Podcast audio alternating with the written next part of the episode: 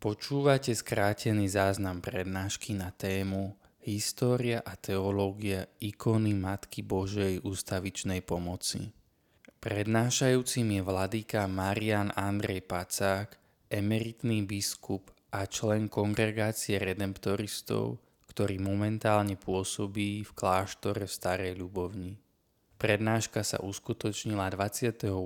septembra 2023 priestoroch expozície ikony v Žiline.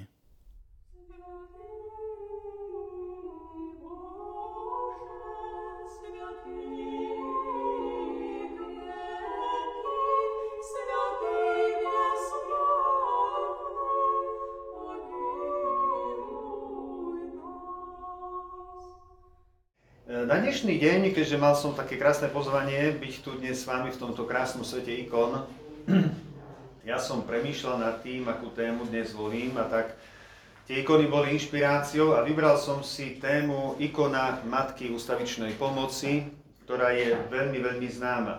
Táto ikona je veľmi podobná ikone Matke ústavičnej pomoci. Je veľmi podobná, sú tam maličké detaily, ktoré sú trošku rozdielne, ale v podstate v princípe ikona Matky ústavičnej pomoci je to Pana Mária, presvetá Bohorodička, ktorá má na rukách dieťa Ježiška.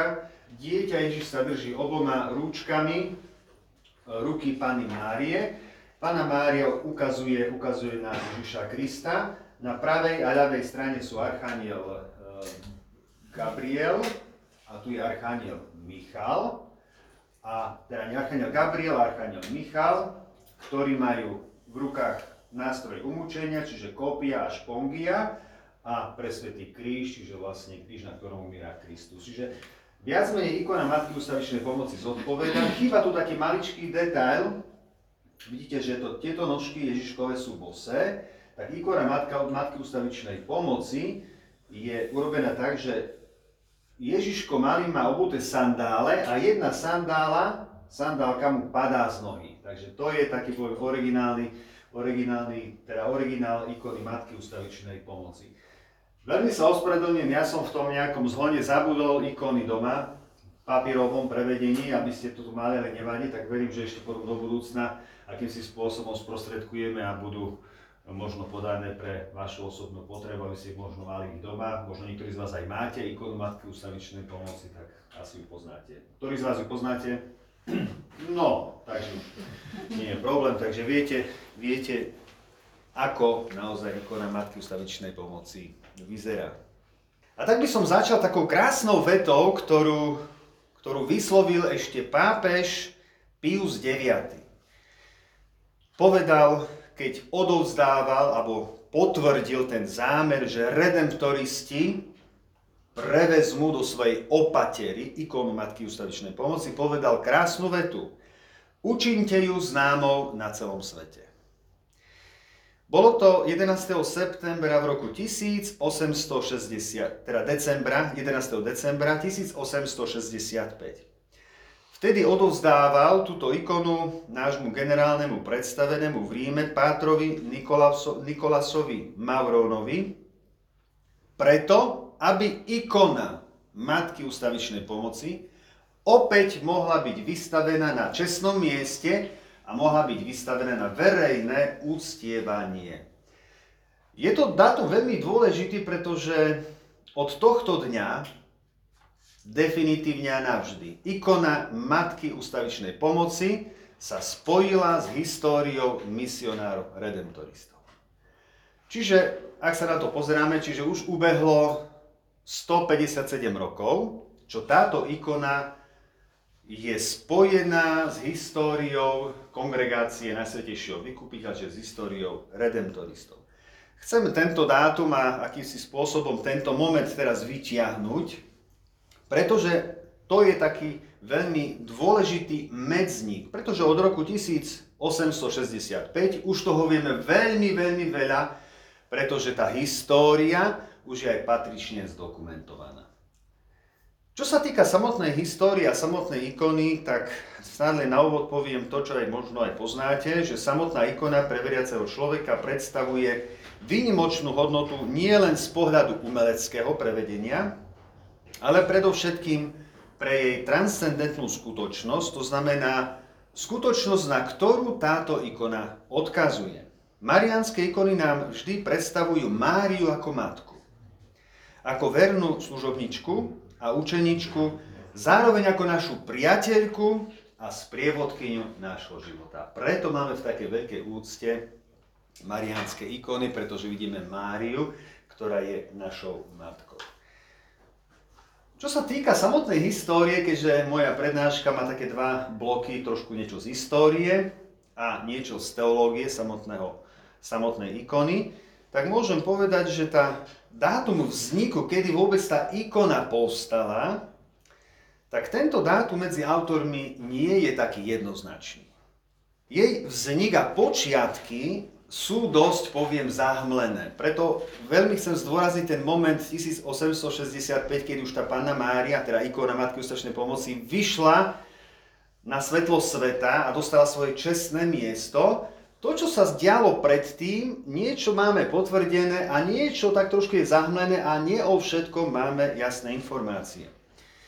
Jeden náš kňaz, páter Ernesto Brešány, ktorý žil v rokoch 1838 až 1919, čiže v tom čase, kedy tá ikona vyšla v takej sláve na Božie svetlo, tak on ako prvý spracoval, prvý spracoval e, takú históriu ikony Matky ústavičnej pomoci. Bolo to pochopiteľné, pretože ak redemptoristi mali hovoriť niekomu o tejto ikone, tak nielen o teológii Božieho materstva, ale tiež ľudia sa pýtali, že odkiaľ sa tá ikona berie. A teda tento páter, pokladáme ho za prvého, je prvým, ktorý spracoval, vydal túto históriu tejto ikony, ale tiež on tak trošku pri vysvetľovaní tejto histórie osciloval medzi dostupnými materiálmi, spájajúc informácie chronologické, legendárne, apologetické a tie, ktoré pochádzali aj z ústnej tradície.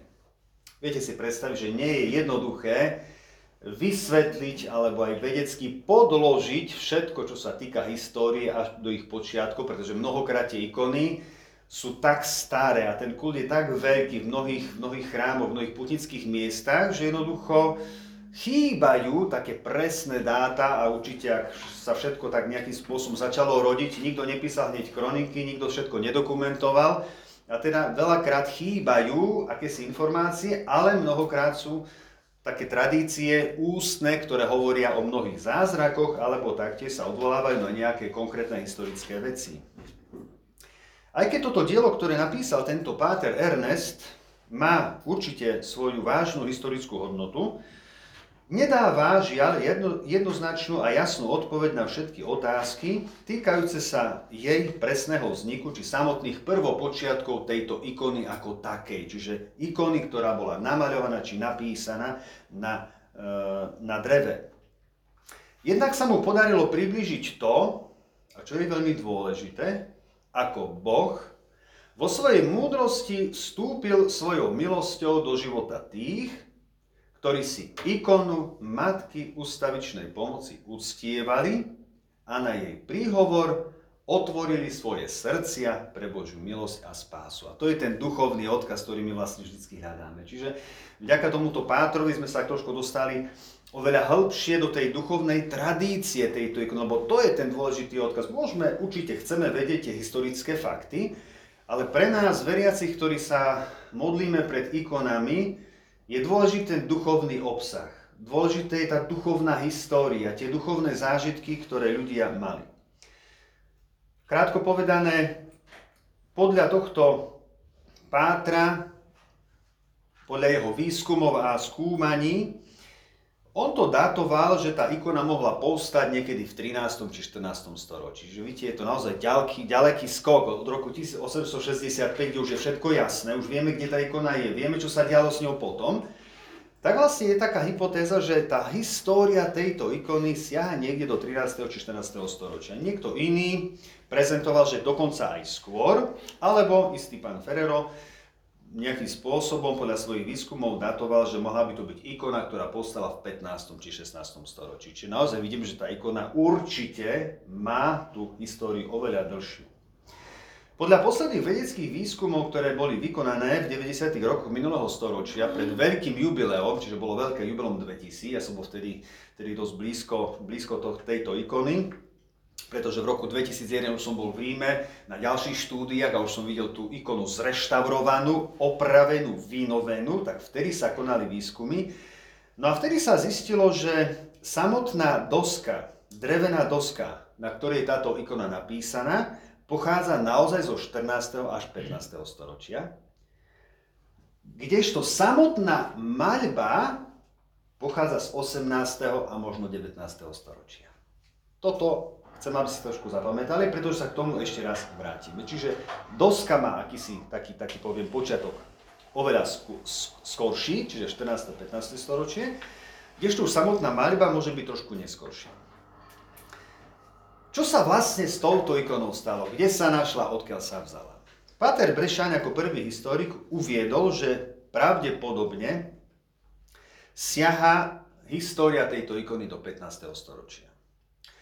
Podľa tradície, a môžeme povedať aj určitej legendy, o ktorú sa tento autor opiera, pretože je to taká, poviem, jediná legenda, ktorá dáva vysvetlenie, Hovorí sa, že istý obchodník ukradol túto zázračnú ikonu či podobizeň pre Svetej Bohorodičke zo svetine na ostrove Kréta.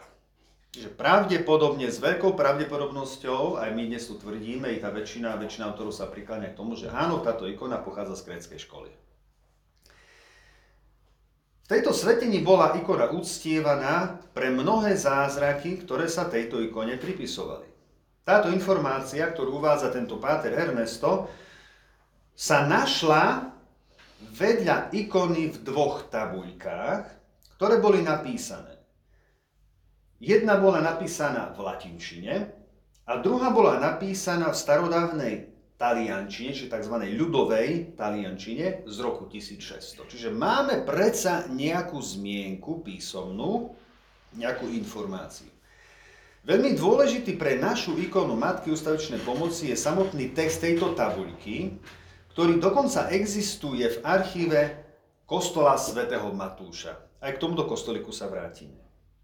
Ktorý tento text bol prepísaný v roku 1642 istým pánom Toríčom a potom neskôr dvakrát s istým pánom Bruziom v roku 1661. Čiže naozaj dostávame sa do takých počiatkov nejasných, ale už čosi, čosi, čosi by sme mali, že áno, tá ikona zrejme áno pochádza z toho 15. alebo už začiatkom 16.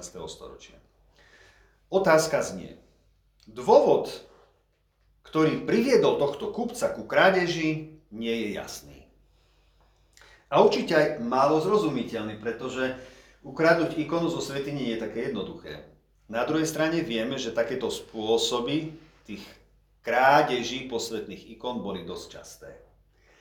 Boli to určité rody, ktoré boli akýmsi spôsobom eh, chceli vlastniť niečo výnimočné, teda cez rôznych kupcov hľadali spôsoby, ako získať z určitých svetiň alebo posvetných miest vzácne ikony, aby tie ikony mohli mať u seba.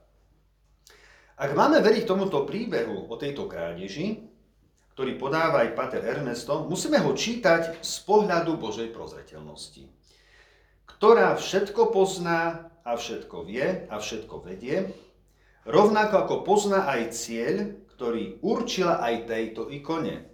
A týmto cieľom bol Rím, väčšné mesto. Spomínaný kupec, ako, spomína, ako to hovorí táto legenda, po svojej náročnej ceste a nebezpečnej plavbe prišiel do Ríma ťažko chorý svoje útočisko našiel svojho priateľa. Ten sa o ňo postaral v jeho posledných dňoch. Samotný obchodník, ako udáva táto legenda, preľaknutý kajúcnosťou za to, čo vykonal, zvedil túto krásnu ikonu, ako aj tajomstvo jej zázračnej histórie svojmu priateľovi na smrteľnej posteli a vynútil od neho sľub, aby čo najskôr vrátil alebo dal túto ikonu na verejné uctievanie, aby sa tejto ikone dostalo patričnej úcty. Je taká ešte epizóda, ktorá hovorí o tom, že aj počas plavby tento kupec mal tú ikonu skovanú. Bolo dosť nepekné počasie, hrozila, hrozilo, že loď neprežije ani celá posádka. A keď sa celá posádka modlili a napokon akýmsi Božím zásahom prežili, tak podáva táto legenda akýsi odkaz na túto ikonu, hovoria, že áno, tá ikona je tiež znakom toho, že to Mária chránila, práve preto, že na tejto lodi bola táto ikona, a teda, že Mária zachránila, zachránila túto loď od nešťastia. To je taká tiež veľmi pekná epizóda, či je naozaj pravdivá, nikto nevie. Jedno je isté, že už tam sa v tých legendách e, ukazuje veľký, veľký mocný príhovor pre Svetej Bohorodičky a práve tým je táto ikona veľmi, veľmi, veľmi famózna. Pokračujeme ďalej v tejto histórii, legendárnej histórii, teda istý, istý obchodník, ktorý umiera, ale cíti akúsi výčitku, tak prosí priateľa, aby dal na poriadok túto vec. História pokračuje, hovorí, že ikona bola veľmi krásna, že manželka tohto priateľa sa do tejto ikony zamilovala a povedala si, že, že si ju nechá. Kto z vás vniesol ma doma krásnu ikonu originálnu, že? Krásna Mária, krásny obraz, krásna ikona, tak sa tak zamilovala, že nútila svojho manžela, aby ikonu nikomu nedával. Panna Mária, ako to spomína tento páter, Ernesto, prostredníctvom mnohých zjavení všetkým členom rodiny neustále prejavovala túto túžbu, aby tento obraz bol raz vystavený vo svetini. Aj keď prozba Panny Márie dlho bola ignorovaná, napokon prišlo k zmene. Niekoľko dní sa začala zjavovať táto bohorodička aj ich malej cerke. Dokonca jej prezradila meno, pod ktorým má byť známa, a to meno bolo Matka ústavičnej pomoci. Dokonca uviedla aj miesto, kde chce byť umiestnená a povedala, chcem byť umiestnená v kostole svätého Matúša. Čiže vidíte, ten kostol svätého Matúša sa začína trošku približovať a postupne uvidíme, čo to za kostol svätého Matúša vlastne bol.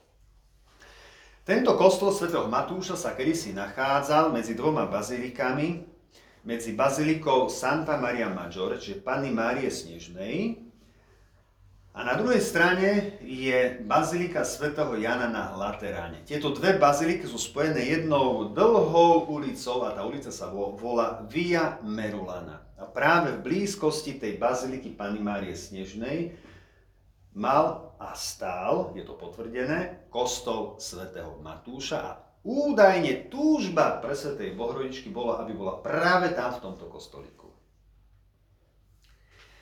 Keď sa rodina pýtala svojej cerky, že kto je tá krásna pani, ktorá sa jej zjavila vo sne, dievčatko bez váhania ukázalo na matku stavičnej pomoci zobrazenú na ikone. Napokon presvedčená matka, tiež niekoľkokrát varovaná samotná vo sne, poslúchla a navštívila otcov Augustiniánov, ktorí spomínaný kostol svätého Matúša duchovne spravovali, predstavila im podivhodný príbeh pre svätej Bohorodičky Panny Márie, Matky ustavičnej pomoci.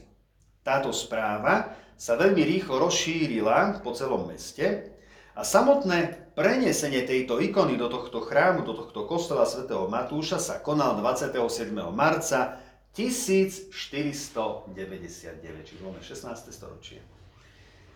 Tento, toto odovzdanie sa zmenilo na slávnostný sprievod a procesiu. Bez ohľadu na samotný príbeh, ktorý naozaj nám dáva pekné vysvetlenie, trošku legendárny, či jeho tá nástojčivosť, ktorá v tomto príbehu je umiestnená, my dnes môžeme skonštatovať, že viaceré zdroje sa zhodujú v tom, že obraz, teda ikona Matky ustavičnej pomoci bol naozaj 27. marca 1499 prenesený do kostola svätého Matúša. To je veľmi taký silný bod, že áno, vidíte, už 1499 ikona Matky ustavičnej pomoci bola v kostole svätého Matúša medzi dvomi bazilikami svätý Jan na Lateráne, Santa Maria Maggiore, či Pana Maria Snežná. Nedaleko, neviem, možno 800 metrov je stál kostolík svätého Matúša. Podľa Pátra Ernesta, ktorý napísal tú prvú históriu, hovorí, že nasledovalo 300 rokov nepretržitého uctievania tejto ikony.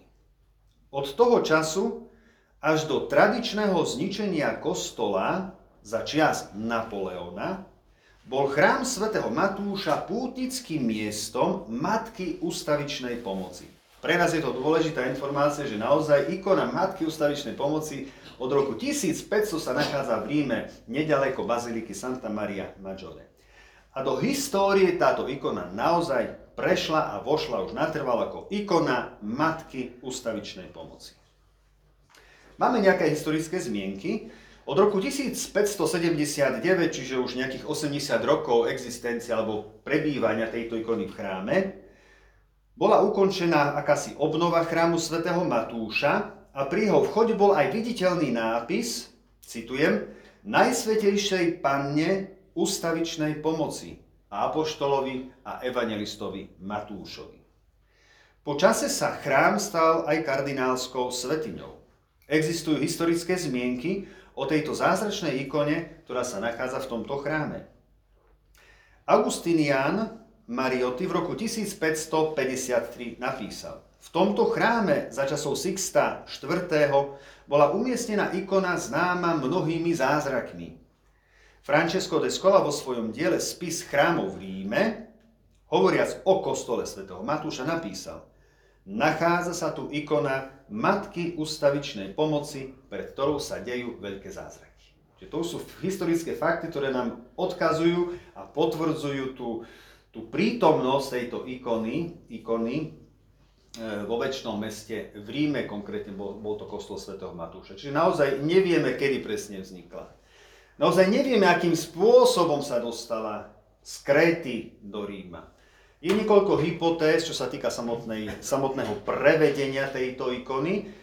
Sú to hypotézy, ale máme aj konkrétne historické fakty, o ktoré sa môžeme oprieť. A dôležité pre nás je to, že naozaj história potvrdzuje už to v tom 16. storočí prítomnosť tejto zázračnej milostiplnej ikony. V roku 1708, čiže o 200 rokov ďalej, kardinál Francesco Nerli, pravdepodobne bol to kardinál, ktorý vlastne sídl v tomto kostolíku, keďže tento chrám sa stal kardinálskou svetiňou, vyhlásil túto ikonu za Miraculum Gloria Insignis, to znamená slávna sláva zázrakov. Čiže to len potvrdzuje, potvrdzuje veľkosť tejto ikony a to, koľko milosti a požehnania bolo udelených mnohým veriacim práve na príhovor Panny Márie vzývanej pod titulom Matky ustavičnej pomoci. Čo sa týka tých, na, tých vojen Napoleona, tak tiež priniesli veľkú neplechu a bol to rok približne 1798.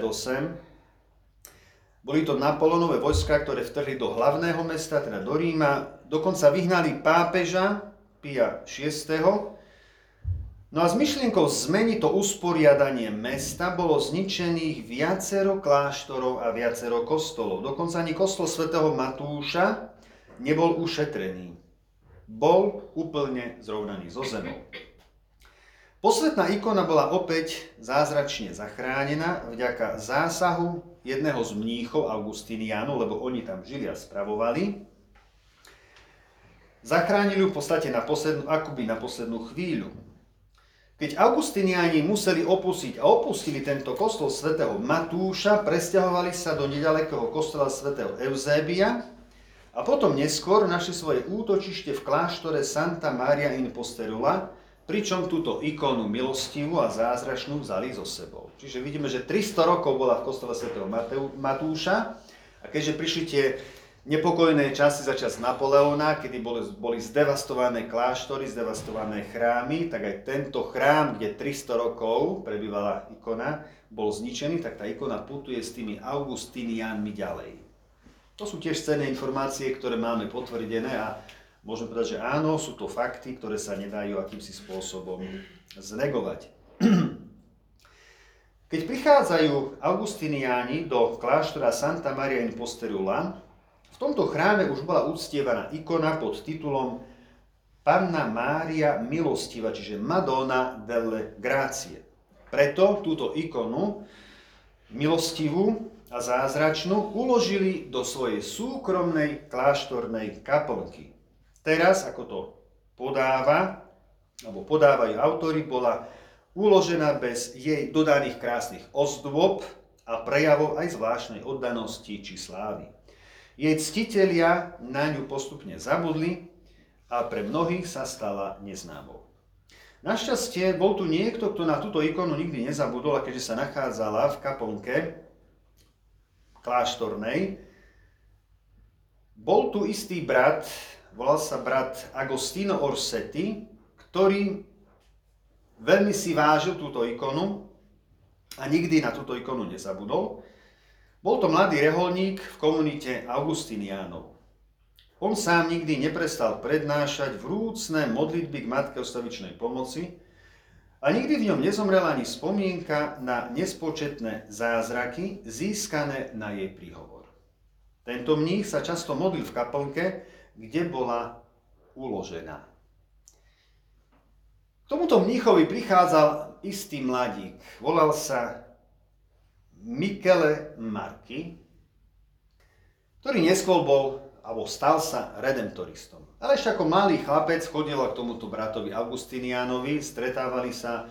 Tento brat Augustín mu veľa rozprával aj o tejto ikone a veľakrát hovoril s takou úzkosťou a smútkom, kvôli tejto ikone, že táto ikona žiaľ dnes sa nachádza v opustenosti a jeho prianím tohto Augustín, brata Augustína bolo, aby sa opäť dostalo tej cti a uctievania, ako mala kedysi.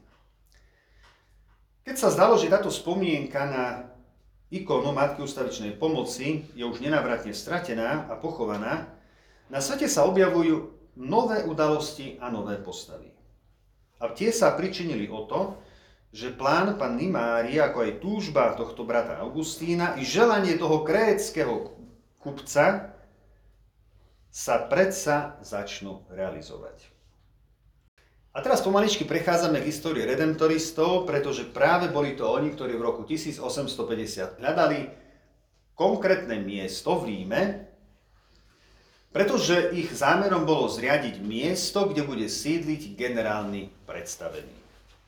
Vtedy kúpili parcelu Villa Caserta práve na ulici Via Merulana, čiže to je tá ulica, ktorá spája Santa Maria Maggiore, čiže Panna Maria Snežná a Svetohliana na Lateráne. A práve tu, v tom záhradnom areáli, až do konca minulého storočia stál kostol svätého Matúša. Prvou a naliehavou úlohou redemptoristov bolo postaviť nielen kláštor, ale aj kostol, ktorý mal byť samozrejme zasvetený svetému Alfonzovi Maria de Liguori, teda zakladateľovi, a tak sa aj stalo. O krátky čas sa naozaj do tejto komunity redemptoristov prihlásil aj spomínaný mladík Michele Marky, ktorý ešte v roku 1855 požiadal o vstup do rehole redemptoristov a následne o dva roky neskôr, 25. marca 1857, skladá svoje reholné sľuby. O niekoľko rokov kronikár redemptoristov v tomto kláštore na ulici Via Merulana pracoval na archívnom výskume kláštora a zistil, že priamo v tomto areáli sa ktorom sa nachádza ich kláštor a kostol svätého Alfonza, kedysi stál kostolík, ktorý bol zasvetený svätému Matúšovi, ktorý spravovali Augustiniáni a v ktorom sa nachádzala aj ikona Matky ustavičnej pomoci, ktorá bola veľmi známa svojou zázračnosťou. Samotného kronikára tento príbeh veľmi nadchol a značením o ňom rozprával celej komunite. Jeho výskum sa žiaľ v určitom bode vždy pozastavil, pretože nájdené kroniky končili pri napoleonskej invázii a zničení kostola, a teda mnohé kroniky boli tie zničené a nemal dostatok informácií, aby zistil, čo sa vlastne s tým kostolom stalo, čo sa vlastne s tou ikonou stalo. A keďže v tejto komunite bol prítomný aj mladý kňaz, reholník, redemptorista Michele Marky, keď sa dopočul, od kronikára o tejto ikone Matky ustavičnej pomoci a tiež o Augustiniánoch pri kostole svätého Matúša načene prehlásil, že vie, kde sa táto ikona nachádza. Je to až neuveriteľné, že tak sa vyskladali tie skutočnosti, že Takmer 300 rokov bol v kostole svätého Matúša, potom cez tie napoleonské vojny sa to stratilo, pretože utekali reholníci aj s ikonou. Neskôr ju mali iba tej takej úcte súkromnej v kaplnke, no a prešlo niekoľko desať ročí a ako keby tá sláva tej ikony ako keby sa pomaličky vytratila. Tento mladík, teda už reholný kňaz, otec Michal Marky, v svojich predstaveních informoval o svojom priateľstve so staručkým bratom Augustínom, keďže on ako malý chlapec, ako mladý chodieval k tomuto e, bratovi Augustínovi a veľa počul aj videl ikonu Matky ústavičnej pomoci. Bola to veľká nádej pre zanieteného kronikára, ale zároveň bola to výzva pre celú komunitu redemptoristov. V tom istom čase, presne v roku 1863, čiže pomaličky sa blížime, tomu slávnemu dňu, kedy sa tá história ikony spojí s históriou redemptoristov.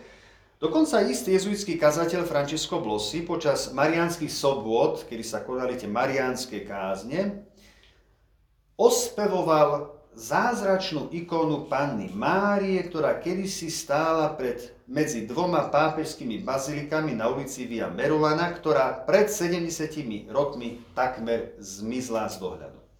Zároveň prítomný verejne požiadal a vyzval, aby niekto o nej, čo si vedel, prosíme ho alebo prosil o informáciu.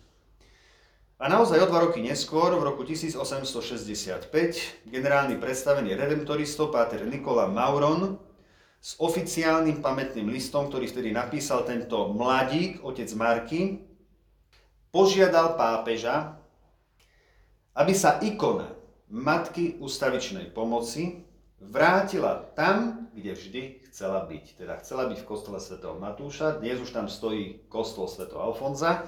Sú tam už nie augustiniani, ale redemptoristi. Pápež Pius IX túto žiadosť redemptoristov osobne prijal a dokonca na zadnú stranu podanej žiadosti napísal tieto slova. Dňa 11.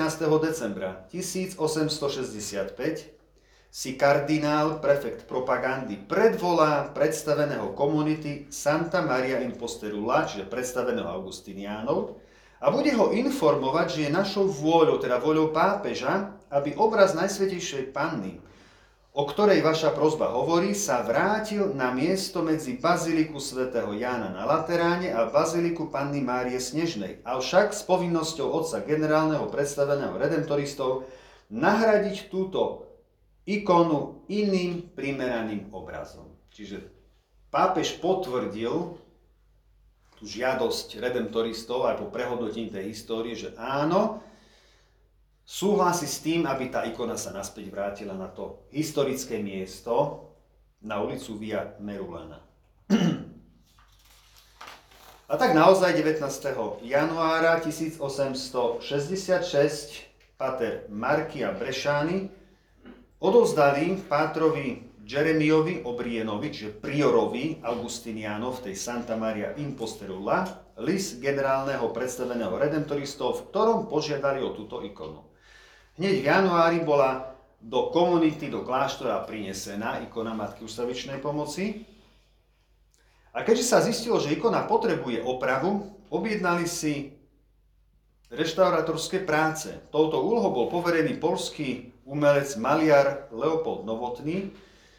Tieto reštaurátorské práce boli ukončené 26. apríla 1866 a ikona tak bola pripravená na verejné uctievanie a vystavenie v chráme. Pred vnesením tejto ikony do chrámu bolo usporiadané slávnostné trídum, čiže duchovná obnova, a presne 26. júna 1866 bola ikona Matky ustavičnej pomoci slávnostne vnesená do chrámu svätého Alfonza na Esquilíne, keďže to pohorie sa volá Esquilíno, ktorú spravovali a do dnešného dňa spravujú redemptoristi.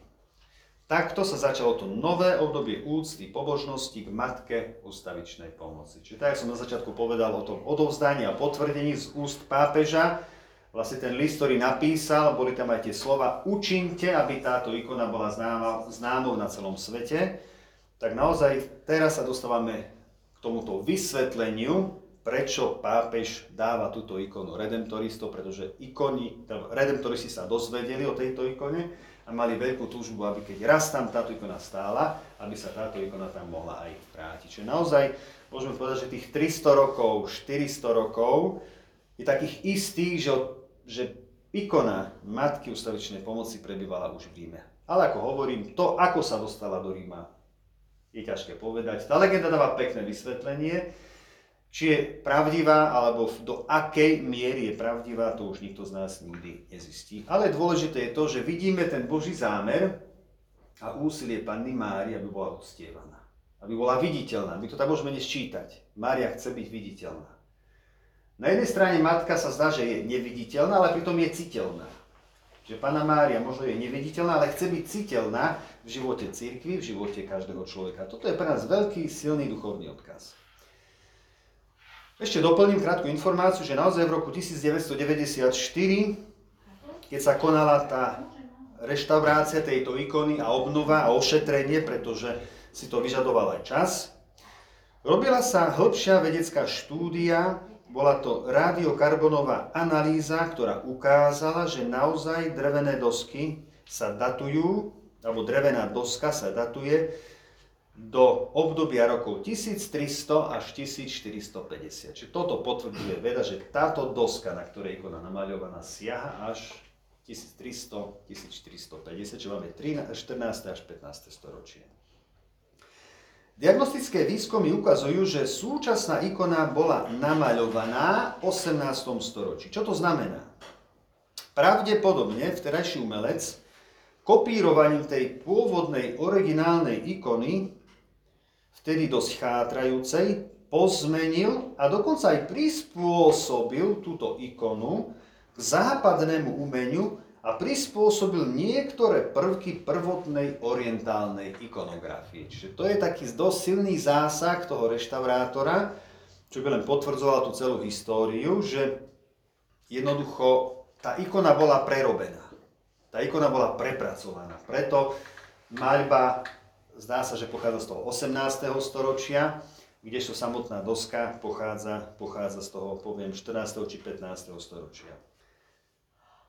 Tým, že tento umelec, ktorý urobil ten taký dosilný zásah do tejto ikony, môžeme povedať, že pomocou týchto aj umeleckých kánonov, ikony, predstavil samotnú ikonu ako keby v novom šate, čím sa stala aj bližšou našej umeleckej, estetickej citlivosti. Čiže tak trošku je tak skrášil a človeku priblížil. Čiže tá ikona sa stala aj z toho pohľadu estetického ešte bližšia srdcu človeka. Dnes je to už 157 rokov, čo redemptoristi svojou evangelizačnou prácou na piatich kontinentoch šíria úctu pre Svetej Bohorodičke, Matke ustavičnej pomoci.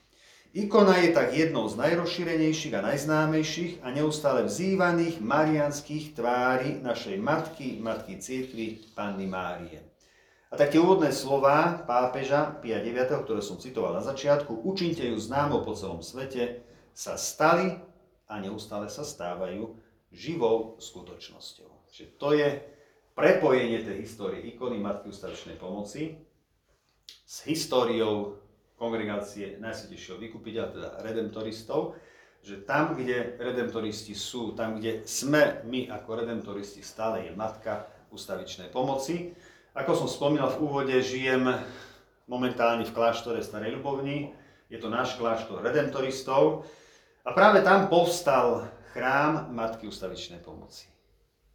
Bol posvetený v roku 1993, práve preto, keď prichádzali naši kňazi po revolúcii a začínali formovať a zbierať to prvé spoločenstvo veriacich byzantského obradu, ktorí nemali svoj chrám v tomto meste, tak sa rozhodli, že bude to chrám Matky Ústavičnej pomoci, pretože naši prví kňazi, ktorí tam prišli, prišli v rukách, mali ikonu Matky Ústavičnej pomoci, ktorá bola vystavená bola patrónkou od prvej chvíle, keďže prvé sveté liturgie sa slúžili, vtedy to bol e, nový dom smútku na cintoríne a vďaka dohode s mestom, mesto umožnilo, že kým nebudú mať veriaci svoj vlastný chrám, môžu v tomto dome smutku sláviť sveté liturgie, tak ja si to už tiež pamätám, pretože už som bol dosť veľký vtedy, tak tá ikona Matky Ustavičnej pomoci bola v takom peknom ráme, bola to síce papierová ikona, ale bola to ikona, tak stále tam stála na stene a bola takou patrónkou a preto aj chrám, ktorý bol postavený a posvetený v roku 93, čiže už budeme mať teraz 30 rokov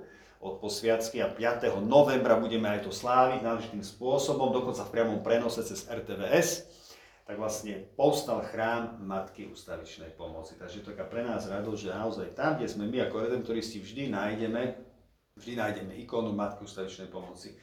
Na doplnenie len poviem, že prví redemptoristi, ktorí prišli na Slovensko v roku 1921, samozrejme tiež prišli s ikonou Matky ustavičnej pomoci, ktorá bola potvrdenou kópiou toho originálu, ktorý bol v Ríme. Čiže stále ikona Matky ustavičnej pomoci putuje s redemptoristami a našou úlohou a úsilím je, aby sme prehlbovali túto marianskú úctu v živote veriaceho človeka práve pre Svetej Bohrodičke, ktorá je vzývaná pod týmto titulom.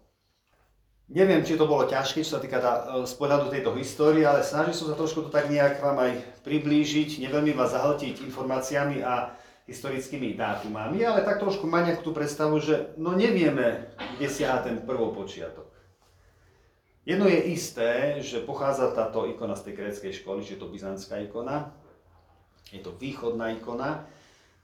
Zázračným spôsobom sa dostala do Ríma, veriaci si ju veľmi obľúbili, istý čas, tých 300 rokov bola v kostole svätého Matúša, no a potom sa tam naspäť vrátila, vrátila takmer po nejakých, to vychádza nejakých 1800, hej, povedzme bol ten chrám zbúraný, no a o tých 50 či 60 rokov znovu, či 70 sa vrátila na svoje historické miesto. A je tam až do dnešného dňa. Čiže keď budete dnes v Ríme a budete blízko, to znamená, budete v Bazilike Pany Márie Snežnej, boli ste tam už niektorí, tak nedaleko je tá Via Merulana, ona má taký vlastne, že pomaly klesá, potom sa dvíha a, pri, a pokračuje a teda končí pri e, Lateráne, čiže to je Bazilika San Giovanni Laterano.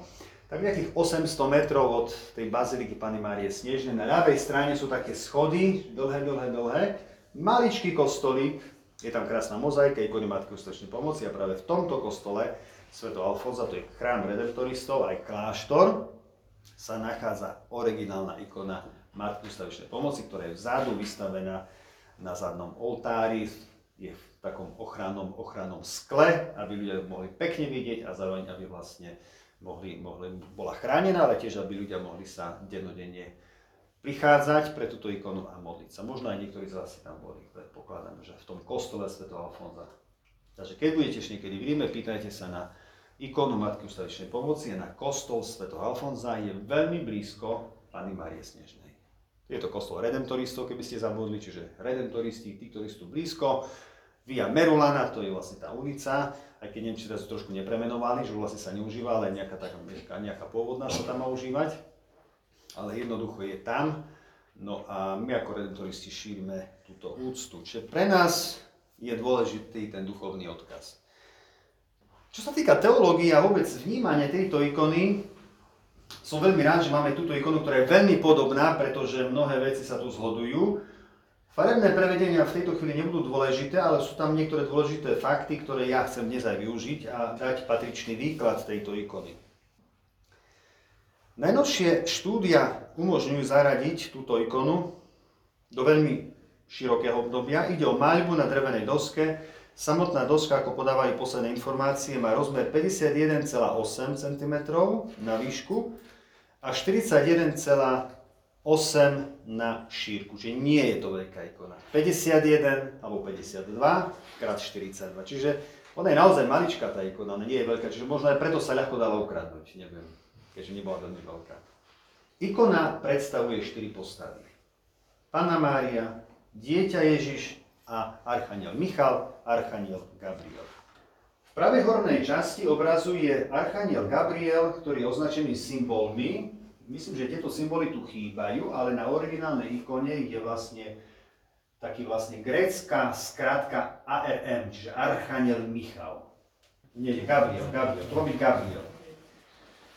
Ten, ktorý zvestoval pre tej Bohorodičke to Božie materstvo, teraz prináša prináša zvestovanie alebo ohlasuje umúčenie prostredníctvom kríža, čiže tento archaniel Gabriel má v rukách kríž, a tiež klince. A mal by byť oblečený do červených šiat, to ešte vidíme pekne, že áno, má červené šaty, teda tú tuniku, to znamená, je to farba lásky, ale aj utrpenia. Naľavo nachádzame Archaniela Michala, ktorý má v rukách nástroje umúčenia, teda kopiu a špongiu s nádobou octu, ktorý by mal byť prezentovaný tunikou zelenej farby. Je to farba nádeje. Je to nádej pre nás, pre ľudstvo, že Ježiš prichádza, aby nás vykúpil. A tiež je vrchný odev červenej farby, ktorý je znakom Božej lásky, ale aj Božieho utrpenia. Pána Mária je na celom obraze dominantná a je orámovaná symbolmi MRTU. Tu ich máme pekne nakreslené, MRTU, to znamená Mater Teu, alebo Meter Teu, to znamená Matka Božia.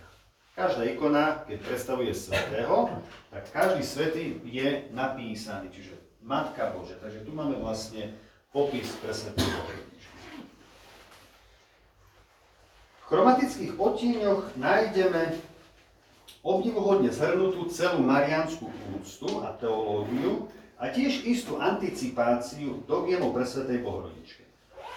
Panna Mária, tu trošku aj vidno, aby si zakryla vlasy a odstránila akýkoľvek náznak ženskej zmyselnosti či márnivosti, Mária má hlavu zahalenú do modrej čiapky, symbol panenskej čistoty. Pričom je zahalená do červenej tuniky, čiže ikona Matky ustavičnej pomoci predstavuje Máriu v červenej tunike. Tuto, tu je trošku iná farba, ale ona má mať červenú tuniku. ktorá predstavuje materskú lásku. Mária je panna, ale aj matka. Celá je zahalená plášťom, ktorého vnútorná podšívka, tu to veľmi nevidno, ale tak na originálnej ikone vidno taký rubec tej vnútornej podšívky, tak tá vnútorná podšívka je označená zelenou farbou, čo tiež predstavuje vieru, Márínu a jej odovzdanosť. Je to jasný odkaz na to, čo ona o sebe sama hovorí, veľmi moja duša pána, lebo zhliadol na poníženosť svojej služobnice. Márie, Mária sa svojim áno stala poslušným nástrojom v rukách Najvyššieho a nechala sa formovať milosťou a bola úplne zatienená Duchom Svetým, ktorý z nej, z pokornej služobnice z Nazaretu, učinil Božiu matku, našu matku a tiež kráľovnú anielov a svetých. Pri postave dieťaťa nachádzame tiež kristologickú syntézu. Opäť napravo máme ISHS, čiže Isus Christos, čiže opäť popis Ježiš Kristus. On ako jediný na tejto ikone sa nachádza v plnej postave. Vidíme ho celého. Na znázornenie inkarnácie, teda toho vtelenia, na ikone Matky ustavičnej pomoci Ježiš je oblečený do zelenej tuniky. Tak trošku sa to vie s určitými pravidlami. Sú rôzne, rôzne pravidlá ikonopis, ikonopisecké, väčšinou Kristus je znázorňovaný v červenej tunike, aby zdôraznil božstvo a na vrchu má modrý plášť, aby zdôraznil jeho človečenstvo. Ikone Matky ustavičnej pomoci Kristus je zaodetý do červenej farby, ktorá tiež je považovaná za farbu lásky, nekonečnej Božej lásky a tiež farbu božstva. Miloval nás, ktorí sme boli na svete a miloval nás až do. To je vlastne význam tej červenej tuniky, ktorú má Ježiš na sebe. Bohatstvo symbolov obsiahnutých v tejto ikone jej vynieslo dlhý rad titulov a teda mnohokrát bola nazývaná ako panna umúčenia, keďže vidíme tu nástroje umúčenia. Mnohokrát ju nazývali Zlatá panna, pretože to celé pozadie je zo zlata. Alebo Hodigitria, čo je správne, tá, ktorá ukazuje na cestu a ukazuje na Ježiša Krista. Vidíme pravú ruku, ktorá ukazuje na Ježiša Krista. Alebo Matka ustavičnej pomoci, či dokonca Matka vykúpenia. Pre znázornené postavy je ikona katalogizovaná ako panna umúčenia, ale určite správnejšie je povedať, že tu máme znázornené celé tajomstvo vykúpenia. Posolstvo nádeje, ktoré je obsenuté v tejto ikone, vnímame od postoja samotného dieťaťa Ježiša. Dieťa Ježiš má bosé. Na ikone sandál alebo sandálka, ktorú má na nohe, padá. Prečo práve bosé? Máme na to aj určité vysvetlenie, a teda tak ako by sme dnes mohli hovoriť o otlačkoch prstov, tak v antickej mentalite sa jedinečnosť a neopakovateľnosť jednotlivca preukazovalo stopou, preto tu symbolizuje Kristovú ľudskosť. To je identita Krista. Okrem toho, existoval zvyk uzatvárať aliančné zmluvy rozvezovaním sandálov, aby sa ukázalo chodidlo. Preto Kristus ako pravý Boh a pravý človek, vtelený pre naše vykúpenie, ktorý znovu nastolil novú zničenú neposlušnosť hriechu. Čiže to symbol novej zmluvy. To je tiež veľmi krásny, krásny, krásny význam, ktorý som našiel. Že, že tá sandála, ktorá mu padá z tej nohy, je preto tak, aby bolo vidieť, vidieť tú, tú pečať, to také vlastne to potvrdenie, že Ježiš dáva, je, uzatvára novú zmluvu. Hej, to, čo, to, čo sa modlíme pri každej svetej omši, že toto je vlastne toto je kalich novej a väčšnej zmluvy. To nám prináša, to nám prináša Ježiš. Vidíme tu krásnu kristológiu. Panna Mária, ktorá drží dieťatko, sa zdá, ako keby ho chránila. Tuto dosť pekne vidno, ale na tej ikone Matku strašnej pomoci Ježiš sa drží tak až, až, až krčovite by sme mohli povedať, ruky presvetej Bohorodičky. Panna Mária ho ako keby chránila, no zároveň nám ho ukazuje. Čiže nenecháva si ho pre seba. Malý Ježiš, ktorý obrátil svoj pohľad nahor, vidíme, kde sú znaky utrpenia, čiže kríž, kopia a húbka, ako keby sa opieral o hruď presvetej Bohorodičky a pritom ju drží za ruku. A práve pri tomto takom náhlom pohybe, ako keď sa človek preľakne, zdá sa, že ako by vtedy strátil sandál. To bola také jedno vysvetlenie, ktoré sa dosť často používalo, na vysvetlenie, prečo tá sandál padá z nohy. Ja si myslím, že to vysvetlenie kristologické je oveľa krajšie a myslím, že vystihuje tú podstatu, že, že, že nepadá sandálka preto, že Ježiš sa zľakol, ale preto, že Ježiš chcel ukázať, že on dáva novú zmluvu. Bol to jeden z mnohých výkladov, ktorý bol podávaný, že ako keby Ježiš sa zľakol pri pohľade na nástroje umúčenia a teda pritlačil sa na hruď pre Svetej Bohorodičky.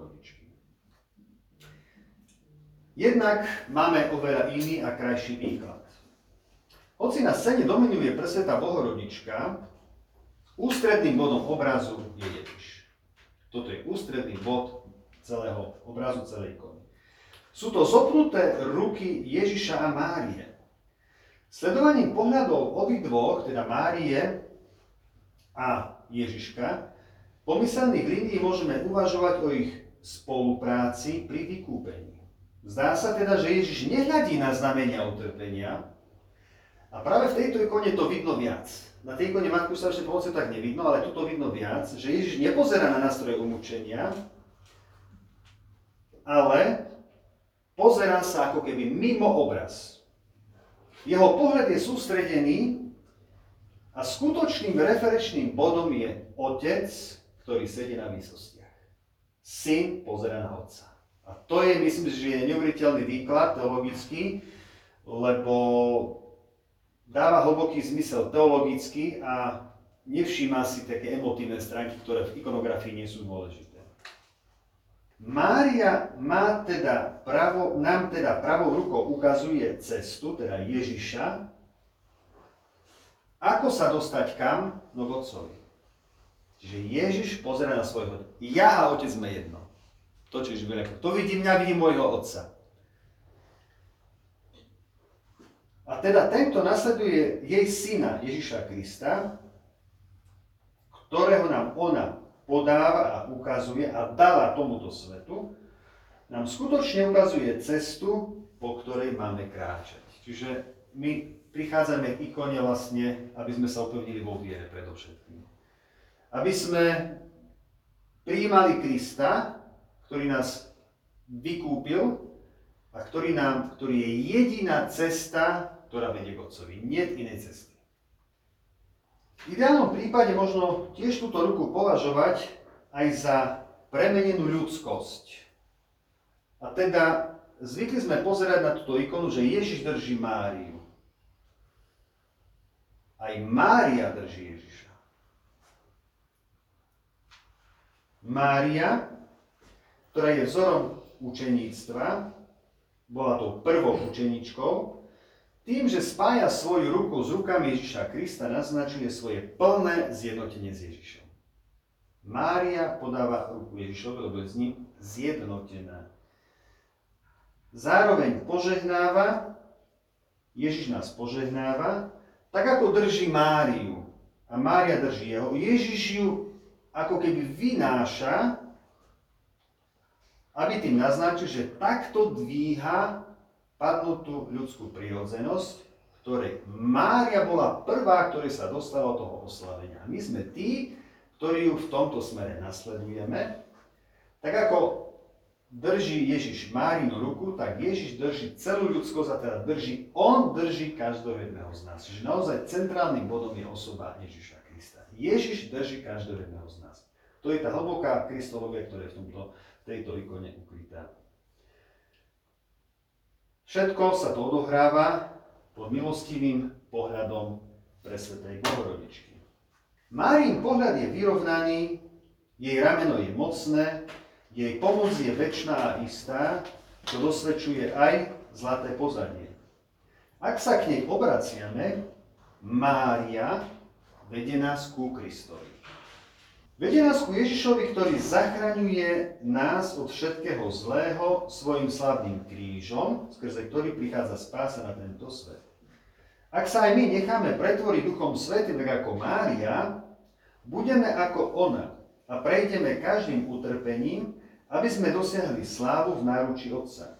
Zdá sa, že celá ikona k nám hovorí o nežnosti, hovorí o milosrdenstve, hovorí o vykúpení. A teda viac ako o utrpení Krista, táto ikona hovorí o nádeji, ktorá sa stáva istou nádejou v našom živote skrze tajomstvo vykúpenia, ktoré sme dostali Ježišovi Kristovi.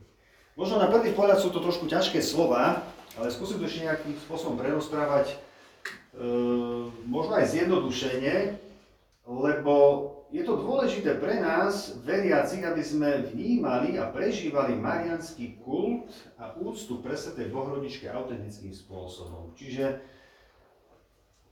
v takej jednoduchosti ľudovej zbožnosti mnohokrát sa obracame na Pannu Máriu s, s rozličnými prosbami. Nie je to zlé. Ale to ešte nie je všetko, je to málo. My keď sa modlíme pred ikonou Bohorodičky, ktorá má na rukách Ježiša a konkrétne pre touto ikonou Matku stavičnej pomoci, tak našu pozornosť musí zaujať Ježiš. A teda Ježiš je ten, ktorý prichádza k presvetej Bohorodičke, ktorá mi ponúka svojho syna, ktorý svojou milosťou má môcť ma chytiť za ruku a podvihnúť. A dokazuje to život Panny Márie, ktorá sa mu úplne odovzdala a tým pádom Ježiš ju nikdy z rúk nevypustil. A očakáva aj od nás, aby sme dokázali pripútať sa k Ježišovi skrze príhovor Panny Márie, skrze pomoc Panny Márie, aby sme obstali v tom zjednotení s Ježišom Kristom, pretože On nás vedie k Otcovi. Možno aj takýmto spôsobom trošku som chcel vám približiť, aby tá ikona bola trošičku ešte bližšia pre vás a myslím si, že že to je aj, aj znak toho, že ikona Matky ustavičnej pomoci je známa takou svojou zázračnosťou. Udialo sa veľmi veľa zázrakov, dokonca e, kroniky udávajú dva konkrétne zázraky, ktoré sa spájali s prenosom ikony Matky ustavičnej pomoci do kostola, do kostola svätého Alfonza. Sú to overené zázraky, potvrdené zázraky, čiže áno, na jednej strane veľa konkrétnych zázrakov uzdravení, telesných uzdravení, ale na druhej strane je veľmi veľa zázrakov nie telesných, ale vnútorných uzdravení a to, že ľudia vytrvali vo viere. Takže možno na záver také moje želanie pre vás, aby či už to bude ikona Matky ustavičnej pomoci, pre mňa to bude veľká radosť, že si ju možno viac e, poviem, osvojíte alebo bude vám bližšia.